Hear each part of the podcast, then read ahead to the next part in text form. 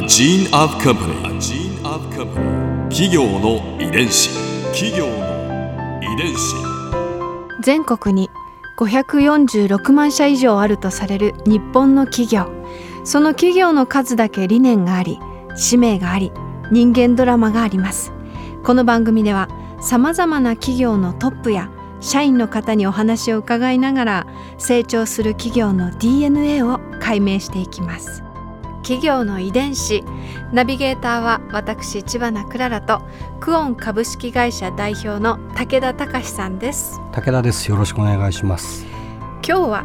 岩下食品株式会社代表取締役社長岩下和則さんをお迎えしております。よろしくお願いいたします。よろしくお願いいたします。今回は岩下食品の今とこれからについて伺います。ツイッターとかこう今の時代を見ていろんなあの試みをされてらっしゃる社長ですが、もう一つ、うん、皆さんにねお知らせしたいことが、はい、すごい面白いことなんですよ、はい、社長はにせんじゅうごねんに、うん、岩下の新生姜ミュージアムをオープンさせたというミュージアム想像つきますか武田さんえ生姜のミュージアムってことですか？そうです。生姜のミュージアムそのあまりの奇抜さに話題沸騰でして、はいええ、今すごく人気だそうですよ。年間じゅうごまんにんの来場者なんだそうです、ええ、そうです、はい、私たち今ね手元にそのお写真を拝見しております、はい、ちょっと訪れたことがないのでこれは、はい、これは何なんでしょうかな、もうこれなんだかわからないですね、はい、なんだかよくわかんないものでいいやって気持ちでやってるんでやっぱりその岩下の新生姜のあのカラーであるピンクを基調としたミュージアムなんですね。そうですね、写真ですべてがピンクですね、えー、うんそうですね。まずこのぬいぐるみのこれは動物それアルパカ、ええ、アルパカ、はい、アルパカなぜ？これは可愛いからなんですけどなるほど他に別に理由はない理由はないですそう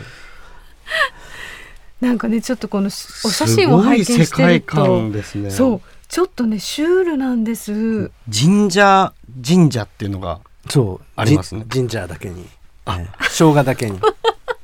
これこれは親父ギャグだった。狛犬の代わりにあのアルパカがこれは鹿、あ、これは鹿なんですね。これは鹿で岩鹿ちゃんというここはアルパカじゃないですね。でも一応狛犬のようにあうんになってます、はい、口がね、うん、右と左でこだわり、あ、本当だ、こだわりです社長のすごい、あ、ハートがこうい射止められるっていうマークなんですかね。神社神社はそうですね。これねポカポカになるっていう事柄がテーマになってるですね、体が温まりますから、まあ、生姜はそうすごいドキドキするその感じも表してるんでしょうね。あ、そうもうこれね全巻シュールすぎて私行ってみたいですもん。すごい、すごいですね。これはちょっと説明し、うん、よくできないんですけど、えー、要するにあの新生岩下の新生姜があるこう生活が楽しいものであるというようなこと、うんうんうん、そしてもう一つは岩下の新生姜に関して自由な楽しみ方ができるという事柄をテーマとして前に出そうと。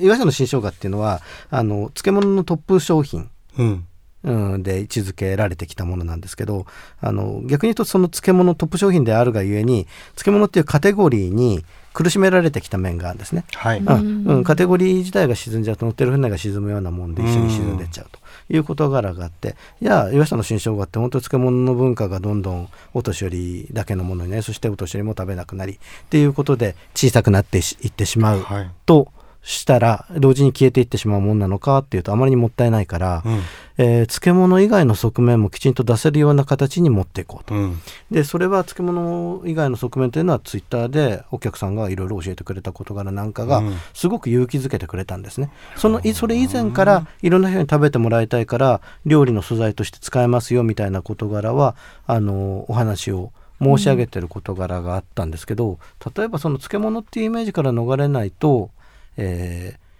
ー、岩下の新生姜をサンドイッチに使うみたいな形でいくとですね、えー、なんで漬物ってそのまま食べるのが一番美味しいんであって、うん、サンドイッチ入れたって美味しいはずないじゃないって、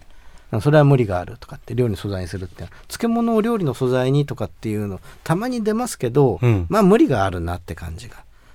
で、うん、その無理があるなって思わせちゃったらもう負けなんで、うん、無理がないような形にするためには一回漬物ってところからイメージを離れさせて、うん、そしてえー、もう一回自由な食べ物って設計し直してシンプルに生姜であり、うん、シンプルにまあ岩下の新生姜であるというふうに考えた時には、それは漬物としての食べ方もあるけどそれ以外のさまざまな食べ方があって良い、うん、それは皆さんご自由に楽しんでくださって構わないからっていう事柄を示すという事柄の意味で、うん、ミュージアムの中身もカオスというか、うんうん、もう何でもいいよと大丈夫っていう感じの事柄に割としてしまってエネルギーを感じますね、うんうん、企業遺伝子。これは皆さんにいつも伺ってる質問なんですが、ひゃくねんごの未来、はい、岩下食品はどんな会社になっていると思いますか？またはどんな会社になっていてほしいですか？少なくとも僕は分からないけど、こう仕事を本当に真面目にいいものを作るっていう姿勢だけはあの親の代からですね、えー、あるいはその前のところから引き継いでいったって気持ちはあるんで、まあ、その姿勢は、えー、続けていきたいな、 つ, つないでいってくれる人がきっといるんだろうというふうには思いますけど、ただあの正直自分自身で思ってることとしてはですね、あの生きてる時間を精一杯っていう事柄で、えー、死んでからあ例えば今お客様の立場で考えてお客様あの思う方向でどんどん行ってほしいっていうような事柄であのやってますけどね、えー、もちろんそういう気持ちは持ち続けてほしいけれども、何が、えー、どういう時代になってるかっていうのはこれは分からないんで、その時代時代に応じてやっていただければ良いわけで、えー、死んでからまでなんか影響させようとかっていう気持ちもありませんしね、あのむしろ生きてる間をしっかりやっていくように精を燃やし尽くすような感じで、えー、やれたらいいなっていうふうに思ってます。ここでクララズビューポイント。今回岩下社長のお話の中で私が印象に残ったのはもうこれです。岩下の新生姜ミュージアムのシュールさこれはお話を伺えば伺うほど興味が湧いてくるという不思議な存在のミュージアムだなと思いました。このミュージアムは本社のある栃木市にあるそうで、皆さんも機会があれば行かれてみてはいかがかなと思います。でね、そのミュージアムの話をされてる時の社長のあの嬉しそうな笑顔あのよん週にわたっていろいろお話を伺ってきたんですが、まあ、ちょっとこう真面目なお顔であのお話をされることが多い社長でしたけれども、今回のこのよん週目ばかりはたくさん笑顔がほころぶのが見られてすごく私たちも楽しくお話を伺いました。企業の遺伝子。